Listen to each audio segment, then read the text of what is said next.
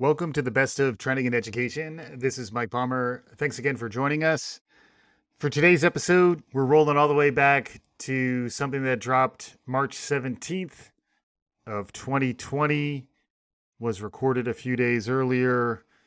My interview with my good friend Adi Hanesh, who has been teaching live online and thinking about how to grow online learning programs for many years. We caught up with one another in the throes of the first wave. It was really interesting conversation. Adi imparted some of his insights from teaching online and thinking about developing online teachers live online throughout the years. Really worth hearing in more depth. I will say I did add his walk up music as a little bonus that wasn't in the original cut. With that, let's take it away with Adi Hanesh talking about how to make great live online teaching happen the best of trending in ed. Thank you for listening.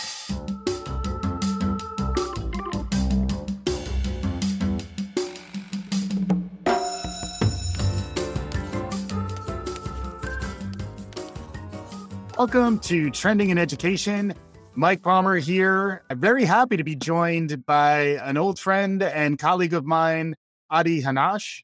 Adi and I first met many, many moons ago when Kaplan Test Prep was launching its online program. Adi was one of our first crack staff members who was an innovator back then. Since then, he spent time really leading the live online program at General Assembly. He's also had other really interesting product management roles in technology. And he's now leaning back in fully into the educational space, particularly in light of the, the COVID 19 situation that we're all experiencing Happy to say both Adi and I seem to be doing well. Adi Hanish, thank you for joining Trending in Education. My pleasure. Uh, long time listener, first time guest. I was hoping there was going to be some intro music. Maybe that's done in post, but no. it is. But uh, but I, I can maybe hum a few bars if we want to keep it light and airy. And it is a time where it's important to have ways to connect besides face to face because we're all leaning into the new reality of social distancing. Both you and I are based out of the New York area, and uh, the world is changing. There is a forcing function around working remotely that we're all gradually coming to terms with. There's a lot of relatively small apartments that have more than one person who needs to shift what was an office based job into a home based job. How are you holding up so far? How, how, how's that been going? You, you know, when we were at Kaplan together and I was working on all of the live online stuff, I was spending uh, about four and a half years working remotely. I mean, I'd come into the New York office occasionally. So for me, I, I kind of, you know, this was six, seven, eight years ago. At that point, you know, to think now everyone's kind of talking about what it means to work remotely. I think it's a, an interesting mix of like people who are like, yeah, I've done this for many years. It's not a new concept or new thing. And organizations having to be okay with the idea that if you let people go home, that they'll still be productive. The most productive I am is when I'm not in the office and I'm working from home. It reminds me of the old William Gibson quote The future is here now. It's just not evenly distributed. Some of us have plenty of experience with working remotely, distance learning, online learning, all these things. Others, perhaps because they weren't comfortable with it, or perhaps because they were never forced to do so, haven't had as much experience. There's a lot of fear right now. There's fear around uh, just the virus itself, but there's just fear around change. And I think that's something, you know, knowing you throughout your career, you're someone who has leaned into change and leaned into the move online really throughout. Part of why we're having you on the show today is really to talk about what it's like to teach online because you have the 10,000 hours ish worth of experience teaching online in some way, shape, or form, you've kept a toe in the water. And what I love about what I've seen from you is that you're not frozen in time. You're not still delivering the old school version. You've been able to, to stay stay modern and update your approach. Can you talk about what it's been like to be an online teacher, someone who's been teaching synchronous online for upwards of 10 years now? What's that been like? The number one thing is when you go to teaching online, over the last 10 to 12 years, the proliferation of some of the blended learning models and flipped classroom models that have started to kind of change the way you might approach teaching online.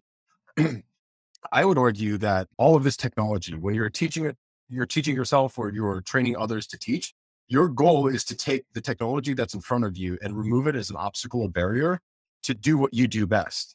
And I train instructors pretty frequently still and, and, work with different organizations to help them get their staff kind of ready to move to online facilitation or online education.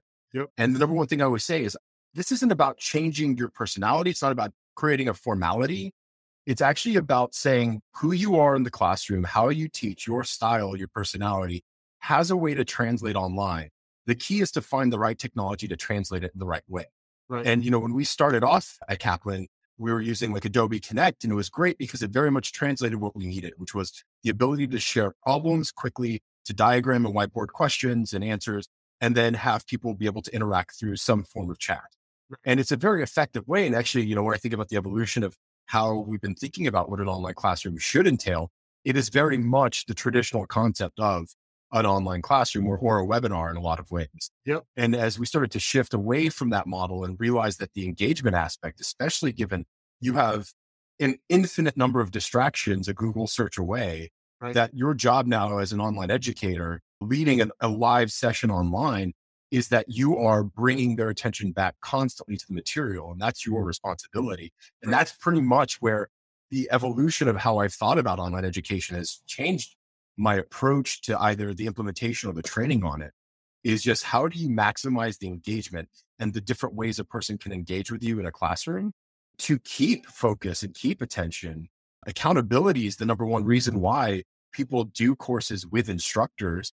So how can you maintain accountability in an online scenario? Right. Otherwise, why aren't we just Googling for every piece of information we want to learn or finding videos on YouTube? There, what is the what is the reason we want the live interaction it's that accountability and that engagement aspect to make sure that i'm actually doing the things i'm supposed to be doing and learning them according and you mentioned both accountability and engagement which i think is really important as well and again bringing it back to the new reality that we're all living in there's an element of human connection that people are seeking there's an element of emotional support that people need when they aren't in the same face to face environment.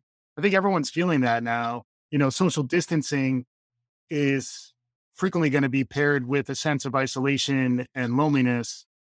What I've been impressed with, and I'd love to hear you talk about more, is how you've been able to make the online experience in some ways as engaging and emotionally rich as a face-to-face experience to the point that you have some some lofty uh, concepts around how great online learning can be and i think frequently people think oh, i think a webinar you know yeah okay roll my eyes i got to get in there but when i've seen great instruction and i've seen you do this well among others it feels really connected in some ways more so even than you would get in a physical classroom. So, uh, so I'd love to, I'd love to hear you talk more about that.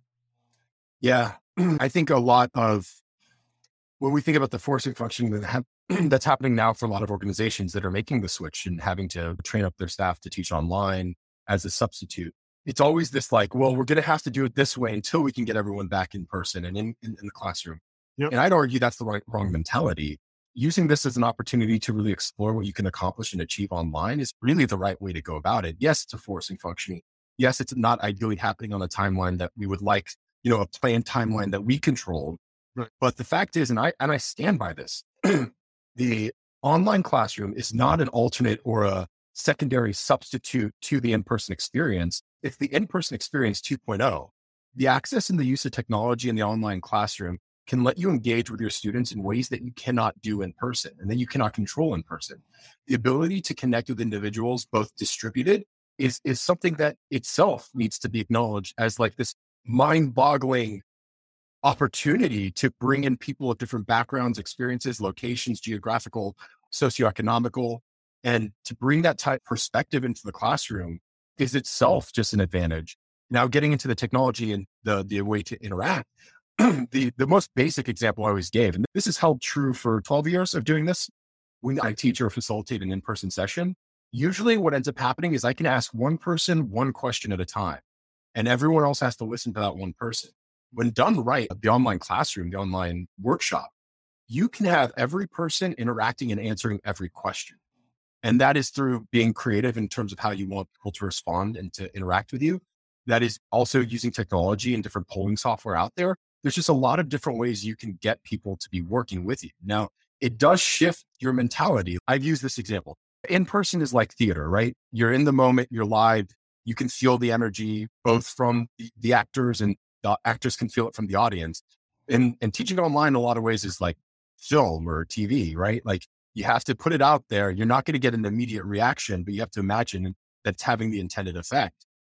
The fact is that theater, you can only address a much smaller audience, right? In film and TV, you can get larger, massive audiences. You have the ability to play back. You have accessibility things you can address yep. in terms of being able to implement for people who are, are hard of hearing or visually impaired.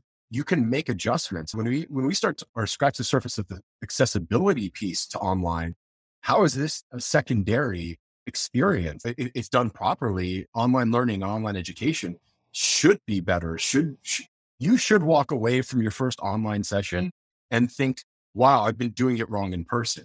Right. The best feedback I've ever gotten from instructors I've trained is they said, "Oh, I'm actually going to take what I've learned in this and change the way I do this in person." Right.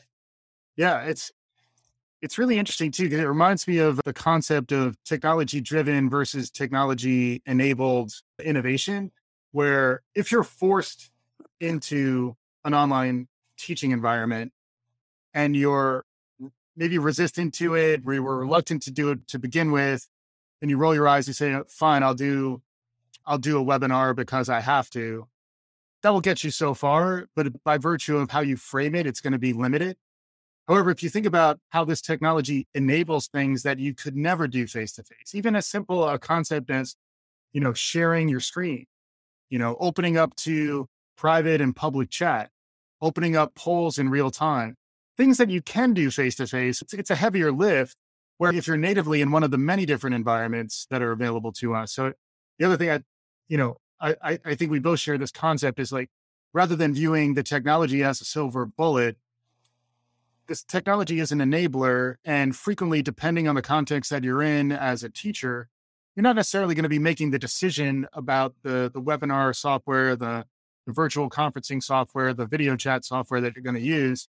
You're going to be asked to teach via a platform. Pretty much all of them can create amazing experiences. Some are better than others, no doubt. But I think it's important to reframe the solution space that you get when you get out of face to face and you move online.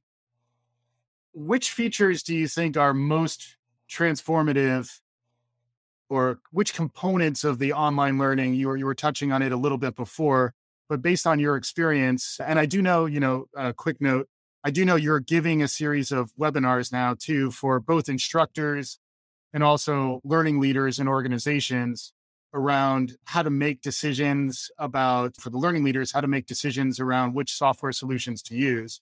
So there's there's a lot to go on there. But also for for instructors who may not have the the decision rights around which software solution they use a lot of the techniques and the the things that that you're advocating should work really across the board. So can you talk a little bit about some of those things that that really help create this this teaching 2.0, this instructional delivery next level that you get when you move online? Yeah, 100%. I'm, I'm going to start with a, a, concept that I constantly uh, espouse. The best solution isn't always a technical one.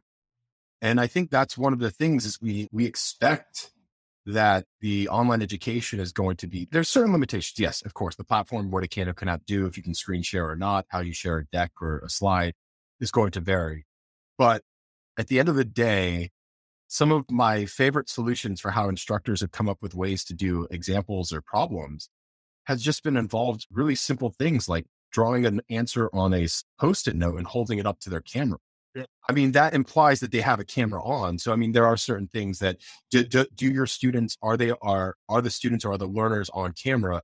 And are they able to come on microphone with ease? That's, that's probably the number one question I'll always have. Yep. I actively avoid the word webinar because the mental image it conjures up is what we know it to be. Webinars are powerful tools to do distributed education on general topics across a large audience to get compliance, to get things, you know, this is the sort of thing where it excels at. And what normally is the image that will be conjured up is like a deck on screen, a chat box of some sort, maybe a video of the person speaking, sometimes just an audio narration or voiceover. Yep. And and that is like I, I have visceral reactions when I see or think of that. Right. And so when you are talking about online learning and online education, interestingly, even though for years we've been doing it differently, such a vast majority of people have that image first. Yep. And so, yes, the technical limitations that I'm always going to ask are what are the ways that you want your students to engage with you? What are, that is the defining thing. And your point is, is exactly right. Most of the time, you as an instructor don't get to choose the software. You don't have uh, green fields on terms of like how you want to approach it. You're limited by what's approved, what's been procured, what your organization uses. And so I think of that as like phase one in technology. You have to pilot with the technology that currently exists to validate that you can do this successfully. And normally, what I would encourage anyone who's in that position where it's like, I have a technology, I have to use it, is that you want to actually go through. And I ask this in every training I do like, how do you interact with your students? And you get a pretty standard set of responses. We do, you know, break them out into groups. So breakout groups, you know, like we have, I'll ask a question and have someone answer, raise hand, you know, put your hands down. And they'll go through and people come up with really creative ways to do it. But you're just like, great. Our job isn't to invent software to do that online. Our job is to translate those experiences in a meaningful way that works online. Mhm. And so then you start to map and it's like you start to grid it out. Great. If I want them to be able to raise their hand, how do they do that in online? Well, if they have cameras, they could physically raise their hand, right? Non technical answer, but you as an instructor can see. So I spent a lot of time just saying, look, all we want to do is translate the experience and let the technology that we're going to use limit what we can do in the first pilot. But ideally, over time, you should be able to choose the technology based off of the set of experiences that you want a person to be able to go through. Mm-hmm. What, what made me think about is a couple things. One is the idea that constraints can drive creativity. So, whatever platform you use, there will be constraints. There's no perfect platform out there. So, rather than view the constraints as the limiting factor that they are, instead think about them as a way to scope the delivery so that you can be creative in new ways. And then that leads to the second aspect of what I was thinking about, which is the idea that there's more than one way to solve a problem. And the more you can force yourself as an instructor to break your own habits, because the thing about those webinars that can be so agonizing, I, I, I think I may have involuntarily rolled my eyes when you said the word webinar, is that you almost get the sense that it's a trail of tears. Like the instructor is rolling her eyes, the the students who are watching are also rolling their eyes. There's nothing that's really drawing them back in. And that brings full circle to the way you were talking about engagement before. When you teach online, the challenge is the competing things in the world around them that are going to draw the learner's attention away. When you teach online, you have to continue to earn their attention to bring them back in. Frequently, that will be done by breaking your own patterns, by solving a problem in a novel way. You know, you talked about the post it example. Are there other examples where you've challenged yourself to break your own habits and do something surprising and just feel confident enough to take a chance and then see the level to which that really surprises and changes the way people think about what you're doing? Yeah, I think the biggest thing that's evolved over the, you know, since since I've been kind of in this space is just the comfort people have to be online now. Mhm. I mean, 12 years ago, we were fighting tooth and nail to get people to stay focused and to convince them that they're going to have a valuable learning experience. Mhm. And now most people understand, I mean, how much of their education is already online. They're being Right. posted out to an LMS and they're being told to go to these resources. And so there is almost like an acceptance or an understanding that, you know, technology and online resources are, are just a part of their educational experience. And so I think it's now changing the mentality. I have to force people to do this. Actually, what you need to do is show the value of what you're doing. I mean, how do you create an experience online where people aren't learning by listening, but learning by doing? Mm-hmm. That's that's the biggest challenge overall. And I think that the driving framework of all of this. I mean, I, I think constantly about when, when I when I when I think about teaching online like the first times and kind of getting people amped up was just the first like that was a you know an hour long session was just to get them excited about doing this online to convince them that it'll be meaningful. Right. Now people understand what a meaningful online experience is. Your your job from day one is to set the tone, set the energy level high, right. and carry it through and show the efficacy of what you're going to be doing. Mm-hmm. I mean, so some of the things that I've really have grown in terms of what I think is I, you're never going to find one platform right now, in my opinion, that's going to do everything you want it to do. So, for example, like if your organization uses Google Docs, like you can do a lot of really clever things by integrating a Google Doc into your lesson in terms of having groups go off and share and then enter their information into a Google Doc rather than into a whiteboard or some sort of like sharing screen. Like there's a lot of things you can start doing that are just completely normal because of, you know, cloud-based programs right. that we couldn't do 10 years ago. Right. And so integrating those throughout has been like the exciting thing. Cause, you know, like right now, I mean, so much of what I, I talk about in, in my, when I train instructors is not like this crazy innovative thing. It is just a way of looking at it that doesn't feel intimidating or yeah. or lesser. Mm-hmm. I think that's the big thing. Your point around a webinar.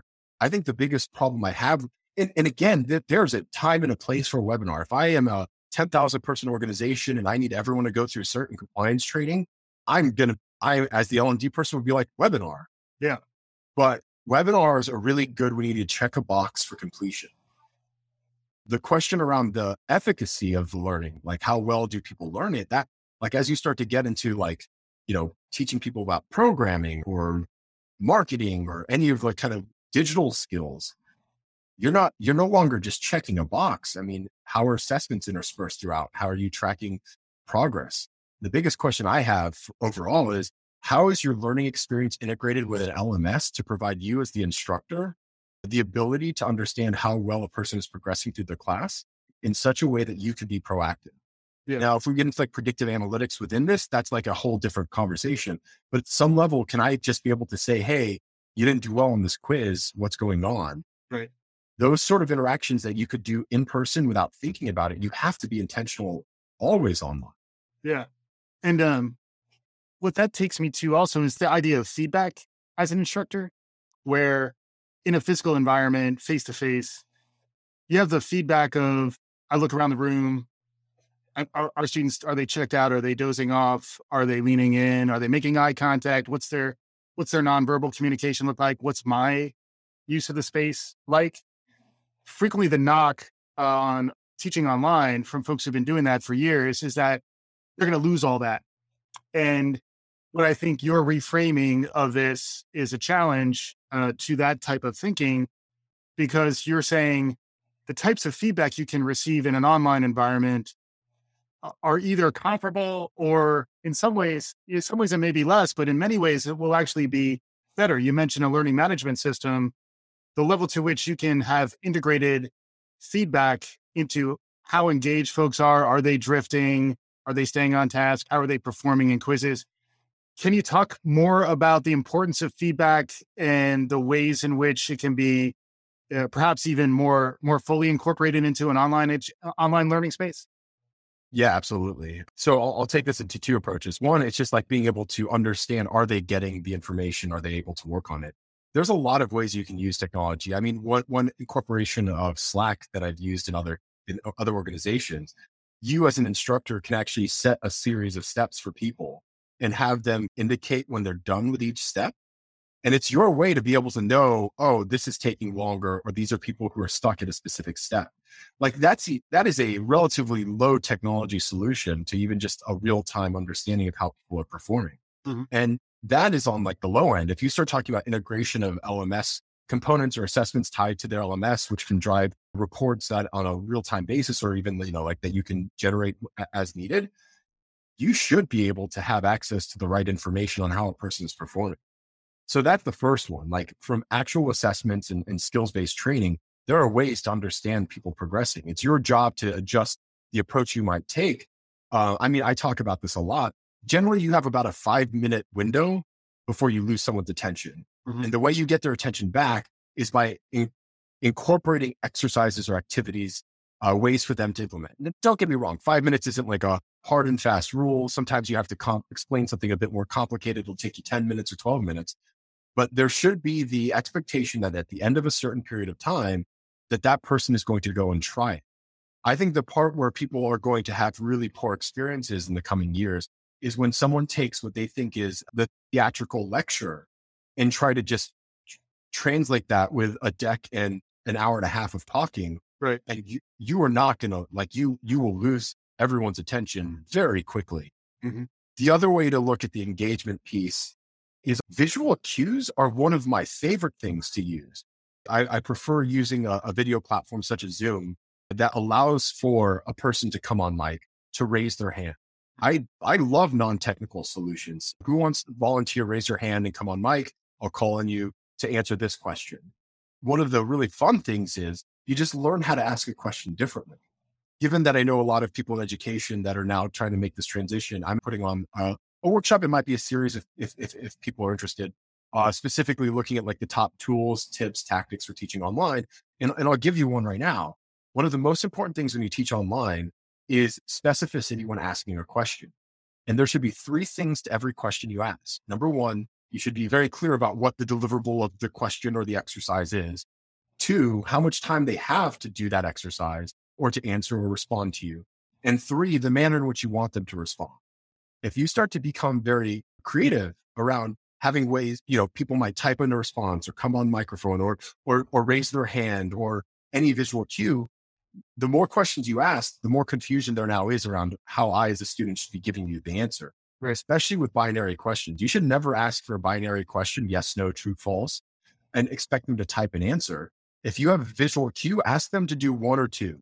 Hmm. Ask them to do uh, nod your head or shake your head no. Mm-hmm. Like whatever whatever works for you, that's that's what you want to be doing. Mm-hmm. Um, but it's such a quick way to do it. And again, super non-technical. My favorite thing is how do you translate calling on a person in the classroom? So, same, this is a continuation of specificity when asking a question. If you're in a classroom and you see someone make eye contact just as about you, you're about to ask a question, you know they're listening to the question. A mistake people make when they start teaching online is they ask the question and then they call on someone. And I promise you, if you do it in that order, you will get the same result 90% of the time. I'm sorry, I didn't hear the question. What was it again? Because you didn't give them a chance to understand that they needed to be paying attention. Right. If you were to set your students up or your classroom up for success, the way in which you call on an individual and do it actively is this you say their name, you wait about a beat, a half a second or so. You will, vi- if you have a video software, you will see them look up, like do the kind of like, oh, my name was just called. You know their attention is with you. And then you ask the question. Mm-hmm. Making those small adjustments, those nuances, again, non technical, but absolutely mean the difference between setting someone up for success in the class to answer questions and to engage versus throwing a lot of things out there and not really giving the structure by which a student should respond. Mm-hmm. Adi, that's great stuff. And I wanted to ask you another question about the other side of the equation because we're coming close to time. We we talked about the instructors mainly here, the other set of stakeholders that you're interested in are the folks who make decisions for their organization or their school or their university. Entirely different set of challenges there. It's something that I think we both have experience working on that side of things. You're planning to not just address the challenges of the instructors, but you also want to help the decision makers who are trying to understand how to navigate all this stuff. Uh, I'd love to get some of your thoughts on what's different about that. And I know you're you're planning a separate webinar, separate amazing learning experience that there we go to be online mm-hmm. for for folks who are or maybe the decision makers for their their organization or their their school or university. Can you talk a little bit about that side of the equation? Yeah, absolutely. Thank you for queuing that up. So I started with like, oh, I want to put a workshop out for instructors to help them kind of prepare and understand what it means to prepare for their class differently and what it means to engage in the online and to, to gauge you know, interaction. And what became evident pretty quickly was, and, and I've worked with a couple organizations specifically on how to implement this, is that it's very different when you're uh, in L&D or you're someone who's like, actually am a program manager and now I'm being forced to move this online. And what does that mean? Mm-hmm. And I think the big question that a lot of organizations have are, do we just wait this out and wait until we go back, cancel trainings? Or do we spend the investment of time and effort now to move online? And so, what my second workshop that I'll be running in the next week or two is going to be focused on is understanding the investment that you have as an organization to make to set yourself up for success in online mm-hmm. and to think of it in a phased way. Like you're not doing the full rollout immediately. So, what does a pilot look like? And so, at the most basic, it's something we talked about from technology perspective. You're not sitting there going, this is the ideal technology we have to use you're saying, how can we pilot with what's already approved? Right. So we use this video software or we use this chat platform. How can we take what already exists and throw out like a training and see and seed and test and see? Uh, so I'm really excited because having worked with L&D folks on, on their kind of initiatives and now the forcing function around, do we do this now? Do we make the investment? Right. I think that this is a really good opportunity for organizations with large L&D departments to really increase their reach, increase the way in which they interact with their employees, to not make it just L&D is this thing that you go to in person for four hours, but to integrate one hour workshops, to integrate things throughout the day or throughout their careers to make them better. So I'm excited to really focus not on what it means to teach online, but actually to understand the investment in both the transition internally that is required. I think some of it is a little bit more forced because of the scenario we're in. But you know what change management is required, what sort of project management is, is, is going to be expended, understanding the technology and the limitations you're at, and how you might think of technology in an agile way as opposed to like we have to get to this. This is what we need. Let's let's figure out what we're starting with. Mm-hmm. And then last is the training, not just the training, the actual like workshop that you'll be moving online, but the training of the program managers, the training of the instructors to make sure that everyone is set up for success. Yeah. Uh, so really focusing on how do I, as an L and D person, understand the investment I need to make to make this work. Yeah, and plenty to talk about there. And I imagine this topic is not going away anytime soon. The question I have, I guess I have t- two questions because gen- generally when we wrap up, Adi, you want to be thinking about what trends in the outside world are capturing your attention? So, just more broadly, that's my closing question to everyone. So, just keep that in the back of your mind. But before we get there, is this a watershed moment where we may not go back to face to face in the same way after the coronavirus craze subsides? Once we're no longer required to be remote and required to learn online, and we have the opportunity to go back to face to face, where a lot of people are more comfortable with that. How much do you think we're going to go back? And how much do you think, when done effectively, people are going to realize, you know, in some ways it's better to do at least some of this this way. I personally think we this this is a watershed moment. It's just because of the scale. It's global in scale, and it's such a forcing function to use to use what you were talking about before.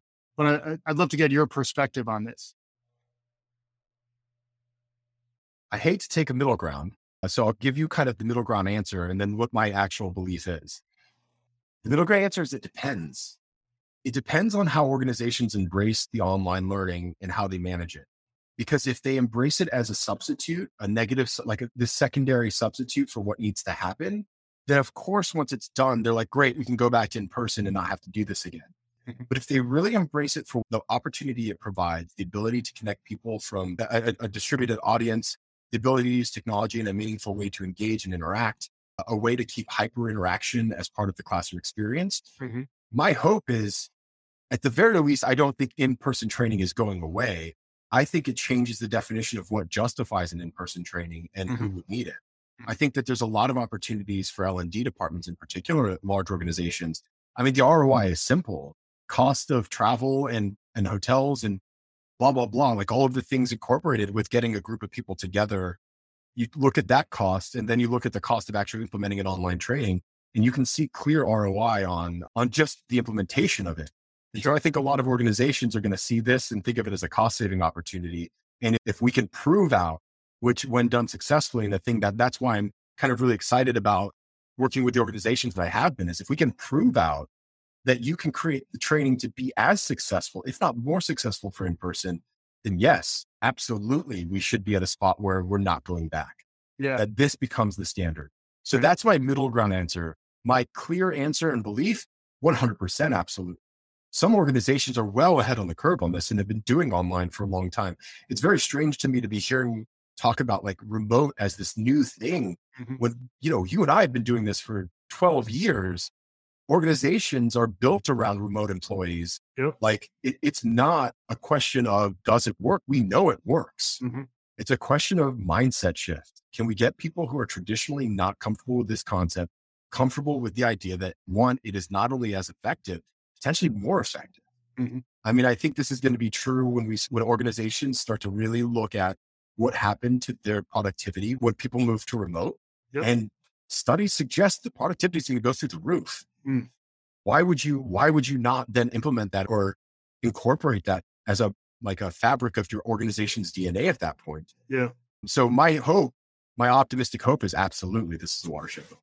Yeah. And by a watershed moment, I, I'm not saying we, we, we're desperately going to need human contact once things subside. I've, I've been joking about virtual happy hours, you know, where open invite, you know, hang out in a Zoom room with me while, while we both drink in our respective homes. You know, like I think, I think that type of thing will start to happen. But once we're able to go back out and be social and be physically present with other humans, that's part of what we're wired to do. So I'm not saying that's going to go away, but I think a lot of the the friction that we've seen around well, online education, online learning, remote workforce, yeah, not quite for me. I really just thrive more in the face to face environment. I think that way of thinking, the people who think that are now going to be forced to experience something different, and if they're flexible enough in their thinking, they they're likely to surprise themselves or be surprised by the experiences they engage with. So now, Adi, using your example, I saw we made eye contact when I said your name.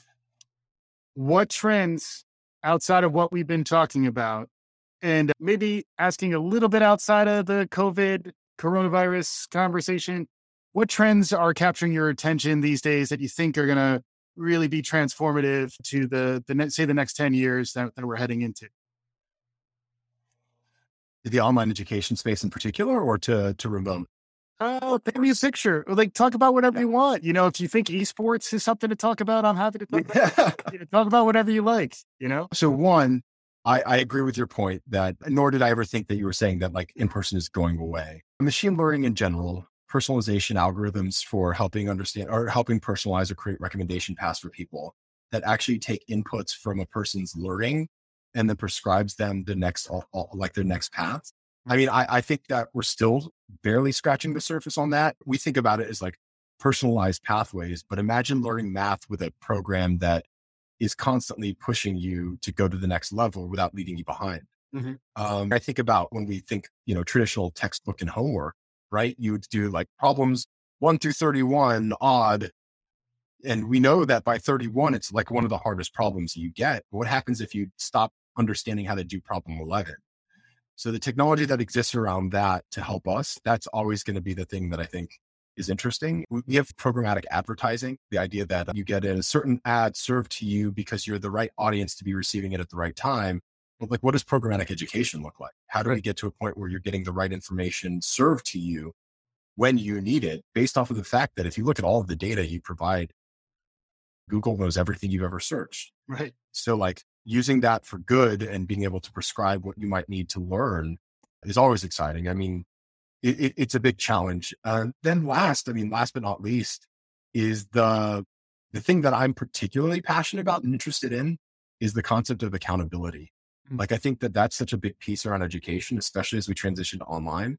So, what is the tooling or response, the ways in which we can use uh, technology to hold people accountable?